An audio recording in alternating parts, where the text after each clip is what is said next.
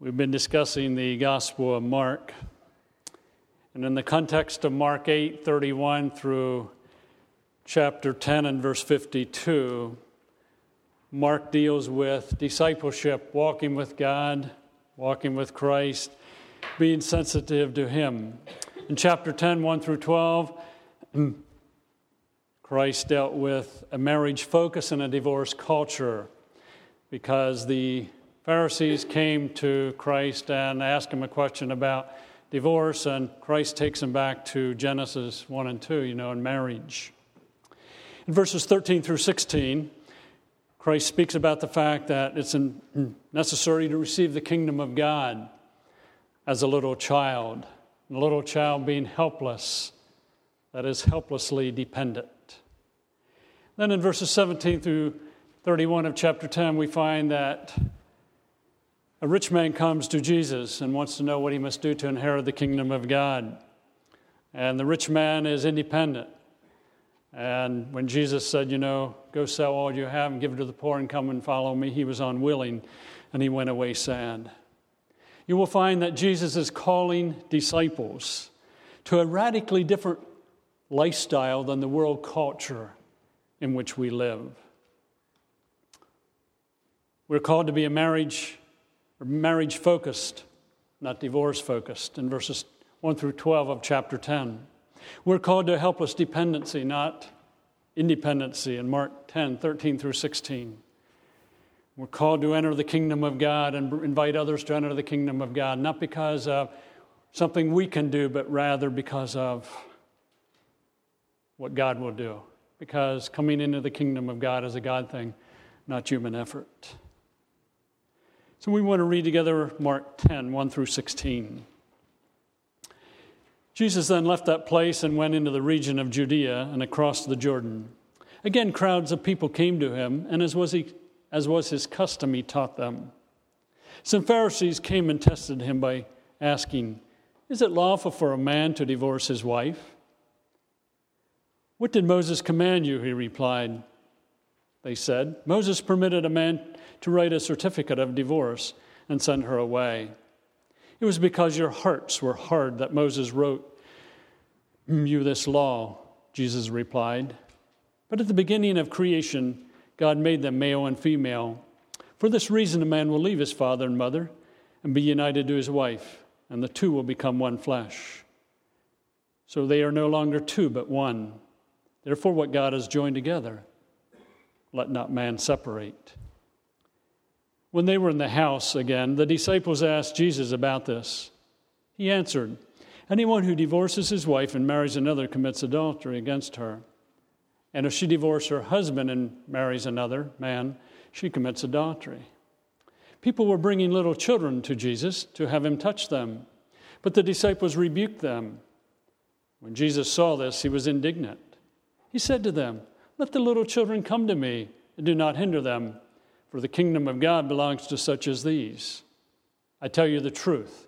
Anyone who will not leave the kingdom, anyone who will not receive the kingdom of God like a little child will never enter it.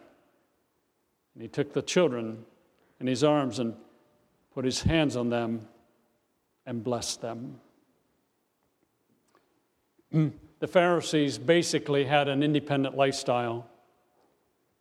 Thus, their focus was more on divorce than marriage.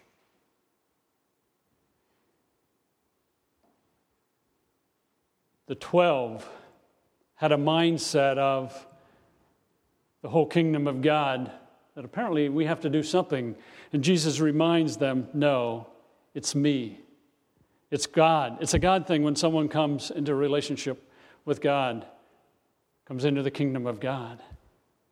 And that is driven home in verses 13 through 16 when he says, Unless someone receive the kingdom of God like a little child, he will never enter it.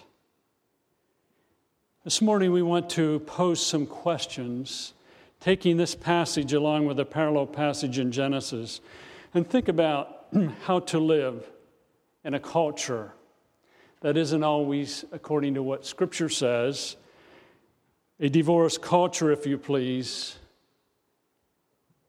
but yet having a biblical mindset. So I'm going to raise a question or two or three, depends on how much time or as time permits. But thinking again about how to live and how to respond in light of Scripture and a helpless dependency upon Christ.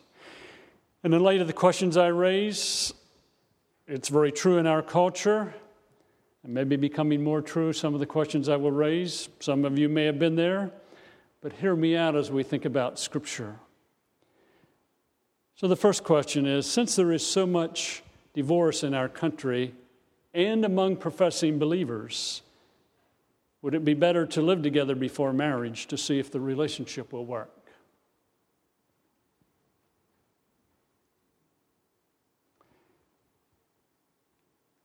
We hear that, mm, we see it practiced, and our goal should not be to con- condemn those who may practice that, but how should we respond in our own thinking? God designed marriage. Genesis 1 and 2, I think that makes it pretty clear. And he brings that out in Matthew 5 or Matthew 10 when he tells the Pharisees, you know, what did God do at the beginning? He knows how it was fu- is to function. And he said it was very good. God saw all that he had made, and it was very good. And there was evening and there was morning the sixth day. He knows best. It's human, and this involves human sexuality. The image of God is central in marriage. Male and female in marriage are to display God's image. Genesis 1. Then God said, Let us make man in our image and our likeness, and let them rule over the fish of the sea and over the birds of the air, over the livestock, over all the earth, over all the creatures that move along the ground. God created man in his own image. In the image of God, he created him. Male and female, he created them. And then God blessed them. Adam and Eve, according to what Christ appeals to in Mark 10, male and female, were to display God's image. As you think about God, Christ, and the Holy Spirit, and they're relating to one another, Adam and Eve were to model that. They were to picture that. That's involved in God's image. Relationship of intimacy, permanence, oneness, community, roles, responsibilities, reproduction. That being modeled.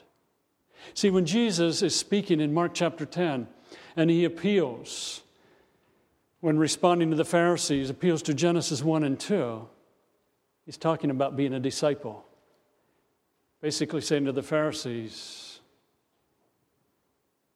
You're thinking divorce, I'm communicating marriage.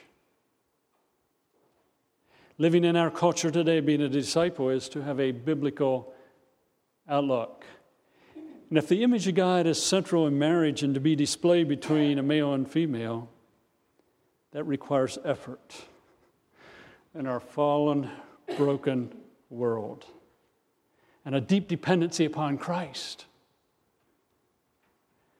If you've been married more than an hour or two, you realize that uh, picturing the image of God in marriage requires effort. It doesn't just happen.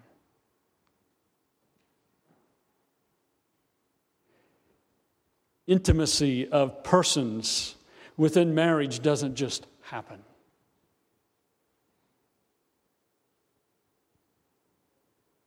Oneness within marriage doesn't just happen. So, Friday morning, hmm, Ruth and I decided to go see my mom.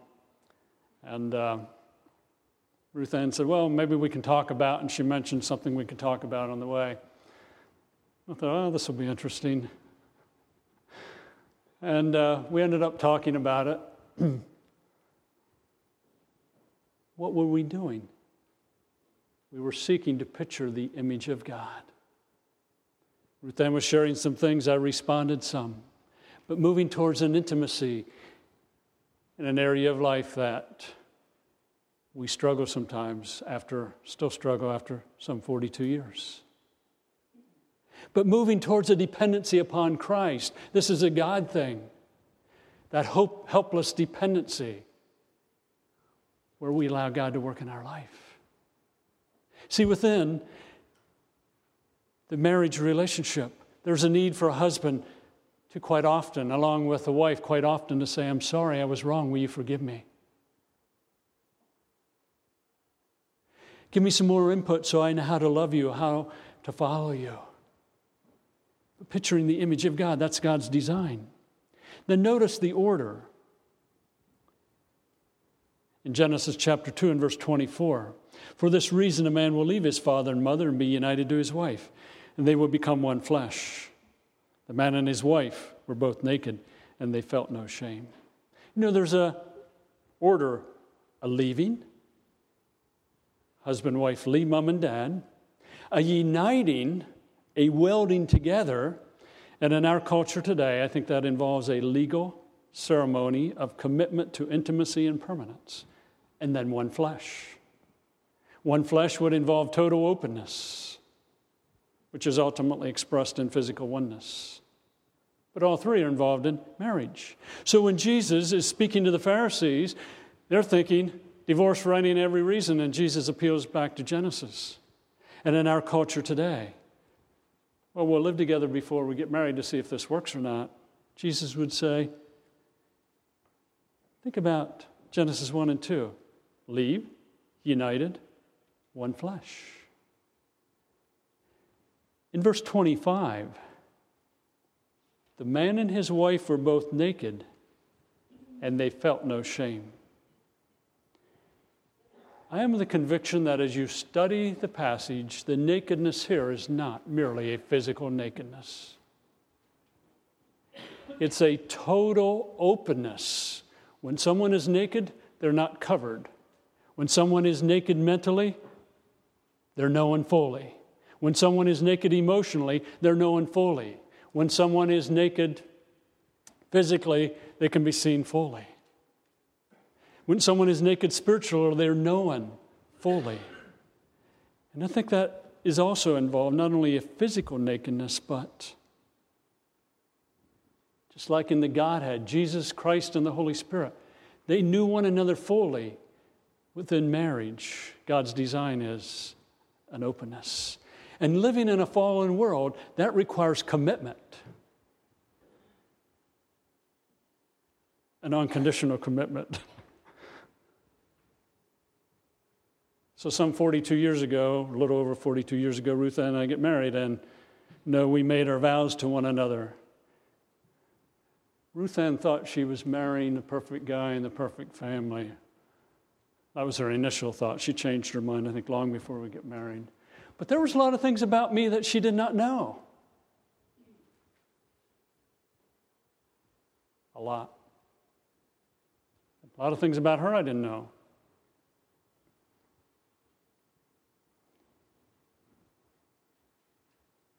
That glue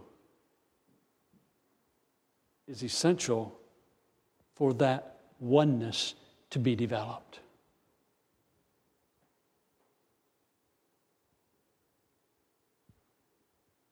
Ruth Ann's family enjoys talking, and I jokingly share that when we were dating, I was sitting in the living room. Her mother and I think Ruth Ann, I'm not sure who else were out in the kitchen getting ready for the meal. I was sitting on the sofa.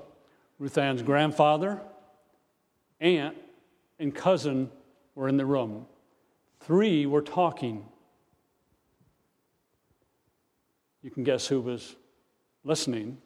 I thought to myself, do I listen to her grandfather? Do I listen to her aunt? Or to her cousin?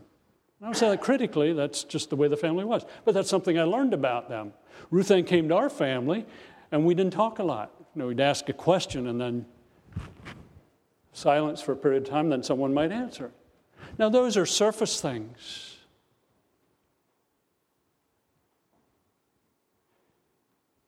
But how about when Ruth Ann went to put away my handkerchiefs in a drawer after we were married and uh, she didn't have them stacked quite right? And I didn't respond kindly. See, the commitment to one another works through that. You said it's a minor thing. I think some of you have fought over things like that, haven't you? But an openness. The longer a couple is married, the more they become an open book as they're seeking to develop a biblical marriage. And I think that's why, as you have older couples who have been married for years, have been working at a Christ church marriage, a Genesis 1 and 2 marriage, that they become more beautiful. Because they know one another better and they're committed to one another more and more, in spite of all the struggles that they may have had along the way and all the joys and victories that they've had along the way. It takes time. It takes talking face to face to develop that type of intimacy that pictures Christ in the church. But that cannot happen apart from a unconditional commitment the way God desires it. The uniting or commitment, the covenant comes before the one flesh. An unconditional commitment expressed publicly is foundational to a God designed one flesh. This oneness of commitment or covenant is essential for one flesh. Now, we will resolve our problems.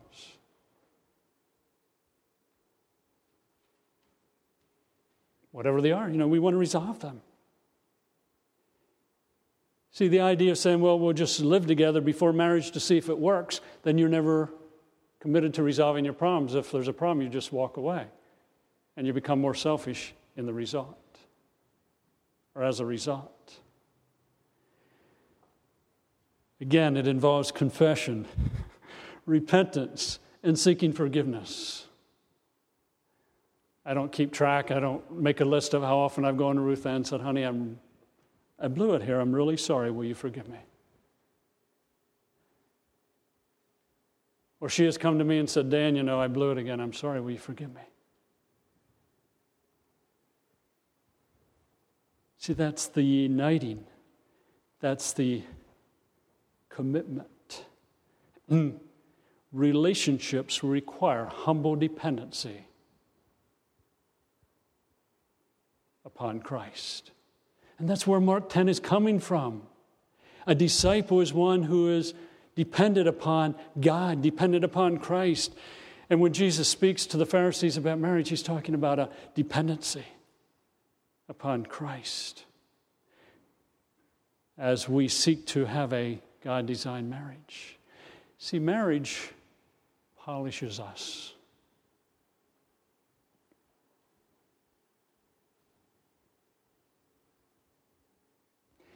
There are character qualities that I would not have if Ruth Ann and I had not been married, or are not married, I better put it that way. She has some qualities that she wouldn't have. Because humility and brokenness and a dependency upon Christ deals with some of those issues. We become less selfish and less demanding and more gracious as that commitment is take takes place. It's a foundational or foundation for working through the tough times. So, in response to the question, since there is so much divorce in our country among professing believers, would it be better to live together before marriage to see if the relationship would work? No. It would not be better to live together before marriage. You're laying an incorrect foundation by going against the designer. It's like putting diesel fuel in your gasoline engine. We can go against God's design, but there are consequences. Walking with Christ in discipleship and humble dependency is seeking to have a biblical mindset. For those who have failed to follow God's design, there is hope through repentance. Grace deals with all sin if one is willing to address it. And as believers, I'm very concerned about something. We may read in the paper, we may interact with people on the job or a neighbor or some in our family, and they may have chosen to live together before marriage, and we're out to reform them. we get on a campaign to change something. How about extending grace with truth?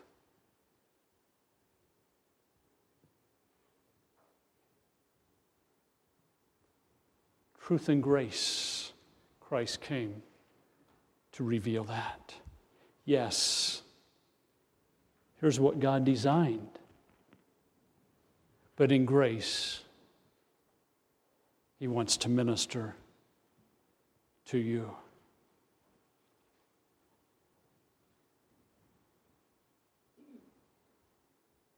Change comes through Christ.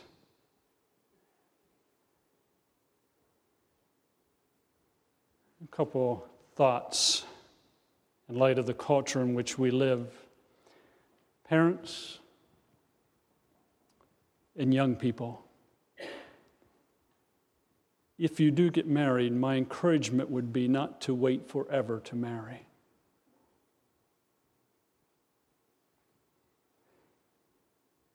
Some may not marry, 1 Corinthians 7, and that is fine. But we're told in our culture to get your finances in order, to get your education, and when you kind of get your little world in order, then maybe marry. God's design, male and female, to marry. If we wait indefinitely, have you stopped to consider how you're increasing the temptation?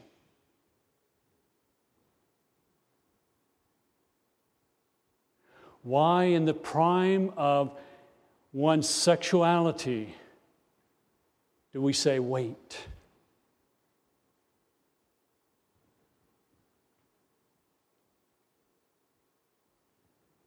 We say, wait, but don't get involved sexually. We're talking out two sides of our mouth.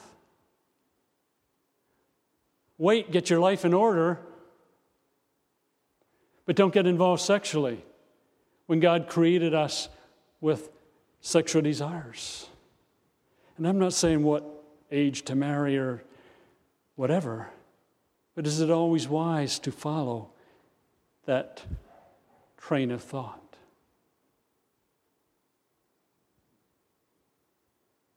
And I would say to you, parents, and those of us who are grandparents also, to help your children deal with sexual temptation we may tell kids, don't, don't, don't.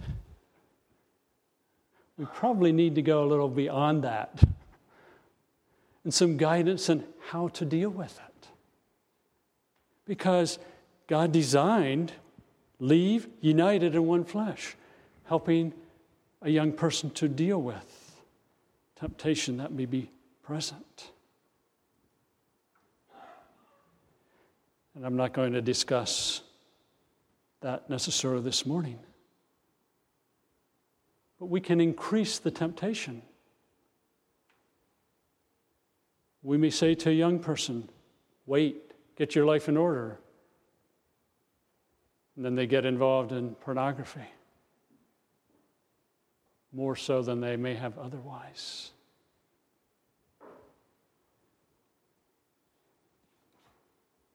But extending grace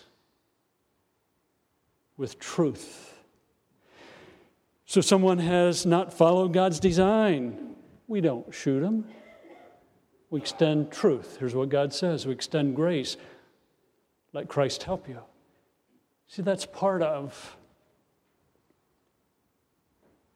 what Christ is doing with the rich man. The rich man came to him with a question What must I do to inherit eternal life? He said, Go sell what you have and give to the poor and come and follow me. He's speaking the truth, but he does so in grace. And the rich man chose not to follow. Since divorce is so painful, why don't we encourage a male and female to live together and then just separate if their relationship isn't working? It would be less painful. I'm not going to debate the degree of pain. But what I said earlier, God designed marriage, Genesis 1 and 2. He knows how it is to function. It was very good. He knows best. The image of God is central in marriage, which mentioned before. Male and female in marriage are to display God's image. A relationship of intimacy, of permanence, of oneness, of community, of roles, of responsibilities, of reproduction.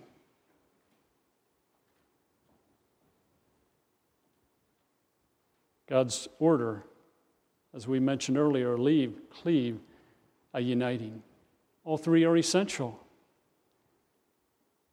We mentioned earlier the idea of nakedness, nothing to hide. See the commitment to one another, to being glued together, doing what you can in your power, goes a long way in the difficulties and the joys of life. We will strive to walk through this.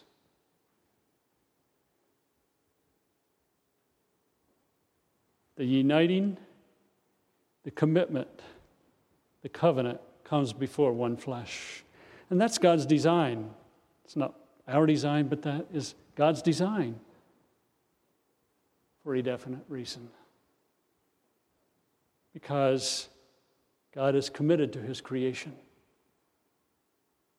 You ever stop and think about God's commitment to his creation? He created Adam and Eve, he put them in the garden told them how to live and respond, gave them a free will.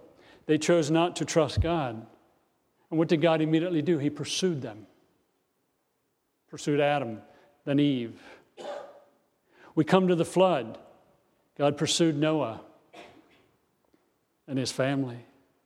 We come to Abraham. What did God do? God pursued Abraham. God pursued Isaac. God pursued Jacob. Saul, King Saul sinned, and what did God do? God pursued King Saul through the prophet Samuel. But Saul didn't want to respond. David sinned. What did God do? God pursued him through Nathan the prophet. So when we think about God's design and a uniting, a covenant, it's a covenant of pursuit.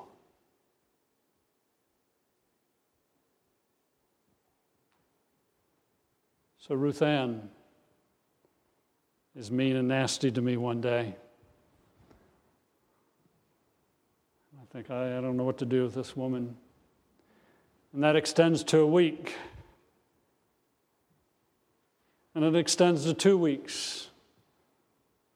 And I finally go to Danny and I say to Danny or Jason, I don't know what to do with your mother. She's really mean and nasty. Well, she's your wife, not mine or ours. You figure it out. Then they go one step further and they say, Hey, Dad, how have you pursued her? Well, she is being mean and nasty. Well, are you pursuing her? Well, when she gets straightened out, then I'll decide to respond. And then the boys say one other thing Dad, when was the last time you admitted you were wrong to mom?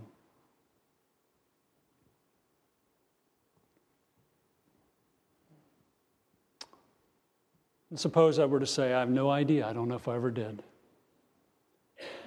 And if they had any wisdom at all, they would probably say, Dad, you're probably the bigger problem than mom. Pursue her and don't try to figure out what's wrong with her. You go and admit how you have failed her and ask her forgiveness. But see, that's a covenant. In our culture, and we may think, well, pain, divorce is painful, so we'll, you know, just try it out beforehand. We cannot encourage living together before marriage since it is contrary to God's design, His will. The foundation will be wrong. It would be comparable to putting sand and water in your lawnmower. See, God wants us to walk toward a relationship, not away from it. And we live in a world where we walked away from it. and some of you have been through things like that. Where we are in the present and how we think about relationships pursue for God's glory.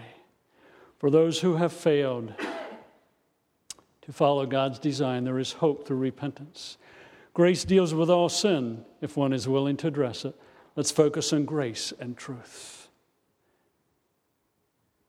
Well, this happened in my past, or I'm talking to someone and this has happened in their life.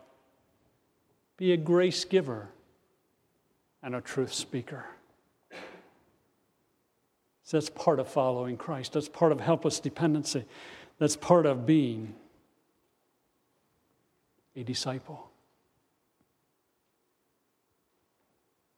Extending grace, speaking truth, allow, allowing Christ to work in our lives, and allowing Christ to work in the lives of others.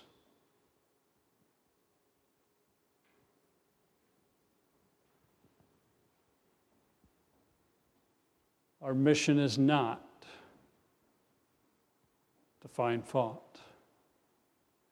Our mission is to walk, if you please, in helpless dependency upon Christ as we speak the truth, as we extend grace, living well in a broken world.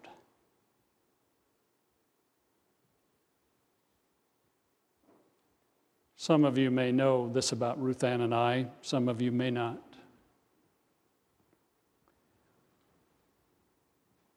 We started to date when I was 17 and Ruth Ann was 16. The way we met was at a box social. A box social, or youth group had a box social. The girls make a box with food in it. The guys are not supposed to know whose box it is, and the guys bid and whatever box they buy, they have to eat with that girl. I'm a quiet, shy person. Ruth Ann was very quiet and shy and very nervous that night because one of her friends asked her to come to the box social because there wasn't enough girls for the guys. Her friend's brother promised to buy her box. I walked in and I noticed that the girls that were there, there's none of them I really desired to eat with. I thought Ruth Ann's not a bad looking girl. I didn't know her, never seen her before. I thought, I think I'll buy her box. But I had a problem. I didn't know whose bo- or which box was hers. Well, the girl that Ruth Ann came with had two brothers. The one was supposed to buy the box, and the other was supposed to zip the lip. But I talked to him enough that he was willing to tell me which box was Ruth Ann's.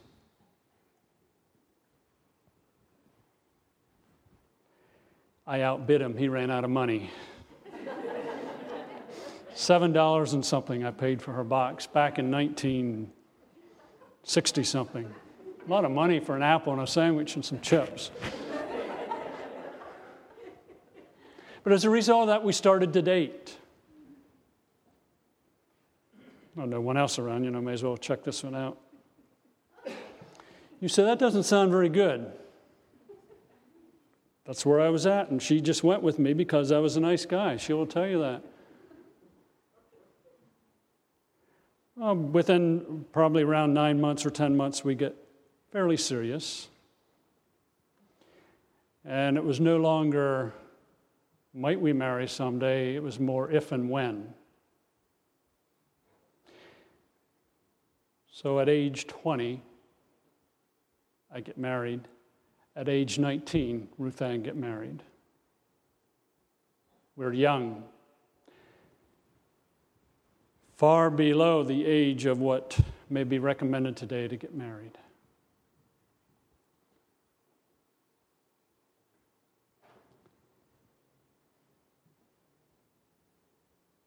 We were both quite stubborn.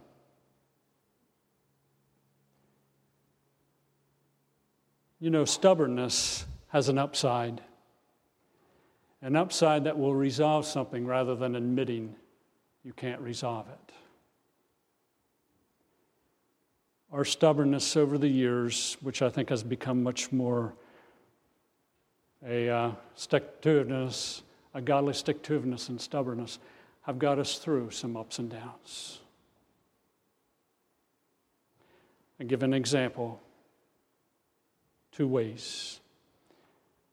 I was used to in our home seeing the dishes done immediately after the meal. Everything was tidied up and put away. Everything had a place and everything was in its place. Get married to Ruth Ann. And the dishes were done when there was no other dishes to use. now that's a shocker for me. You know, after the first meal, I think, well, why didn't she do the dishes, you know? I don't know. And after the second meal, you know, that's increases, and after the, you know, you know what happens. I trained her. no, I say that jokingly. But that was something we had to work through. I didn't know that beforehand. I knew what her mother was like, but I didn't think this girl was going to be like that. We worked through that.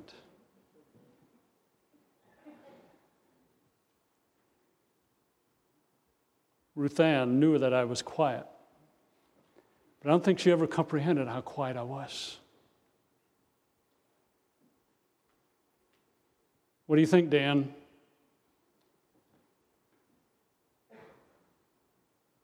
I don't know. Yes? Are you thinking yes? And for years, I would disappoint her, and she would just feel like grabbing me sometimes and say, Dan, talk to me now. She didn't think that was going to happen. But the glue that held us together was we're going to be faithful to our vows.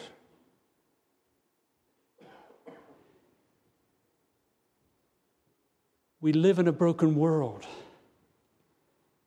Whether you're young, 19 and 20, as Ruth Ann and I were, or 25 and 30, or 30 and 35, not so much about the age, but what does God say? Humbly living and desiring His standard. And when you have blown it, coming humbly to God and saying, God, I blew it. When you're talking to someone who's blown it, extend grace, extend truth, and allow God to work in their lives for His glory. Our world is broken. We struggle. Let's be helpless in our dependency upon Christ. But at the same time, let's be grace givers as we speak the truth for God's glory. Let's pray together.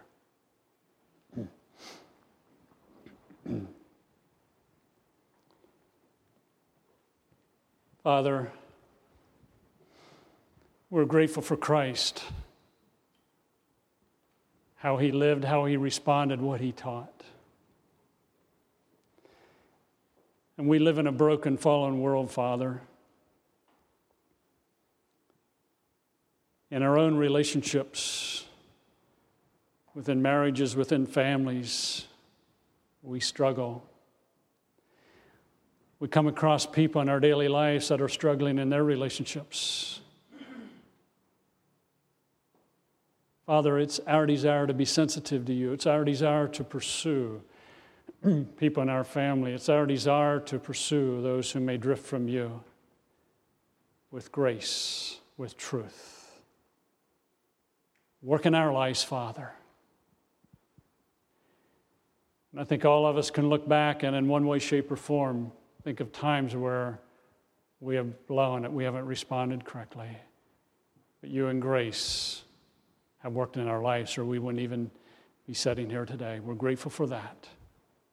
May we extend that to others, Father, as we are seeking to be ambassadors for your glory. For it's in Christ's name I pray. Amen.